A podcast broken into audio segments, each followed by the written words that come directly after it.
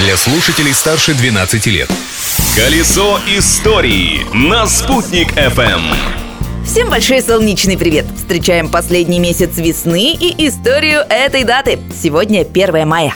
События дня. 1 мая 1851 года в Лондоне открылась первая всемирная выставка. Делегации из 28 стран демонстрировали свои достижения в области промышленности и искусства. Российская экспозиция состояла из сырья, особенно впечатлили экспертов гречка и манка, и предметов роскоши. Фабрика Демидовых, например, получила приз за малахитовую мебель. Один француз прокомментировал это так. «Мы, бедняки, счастливы, если у нас печатка или запонки из этого камня, а в России господин Демидов может из него выстроить целый дворец».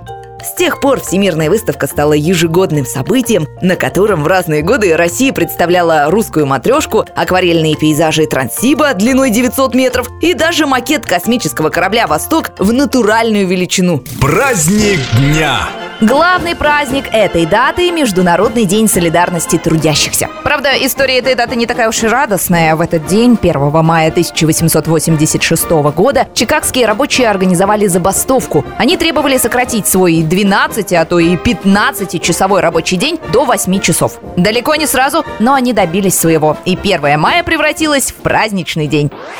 В Уфе 1 мая впервые, так скажем, отметили в 1902 году. Тогда в столице прошли первые в истории города майские митинги. Властям это категорически не нравилось. Поэтому в дальнейшем маевки проводили как можно дальше от полицейских. Одним из таких мест в Уфе была Лысая гора за санаторием «Зеленая роща». В советское время туда даже водили экскурсии. Пионерские отряды, башкортостанцы и даже иностранцы с удовольствием наслаждались видом и осознанием того, что именно на этом месте творится творилась история. События дня.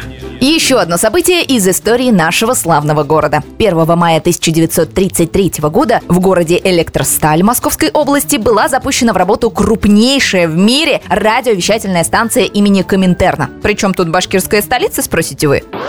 Дело в том, что в первые дни Великой Отечественной войны этот самый радиопередатчик эвакуировали в Уфу. Оборудование установили в здании лесного техникума в Глумилино. Рядом с передатчиком возвели четыре стальные вышки. Само вещание иностранные дикторы вели из дома связи, который находился в здании современного главпочтамта. Многокилометровый кабель от Глумилина до студии на улице Ленина проложили за сутки. Радиокомментарно вещало на Центральную и Западную Европу. На 18 разных языках дикторы начинали свои передачи с фразы «Говорит Москва», находясь при этом в Уфе.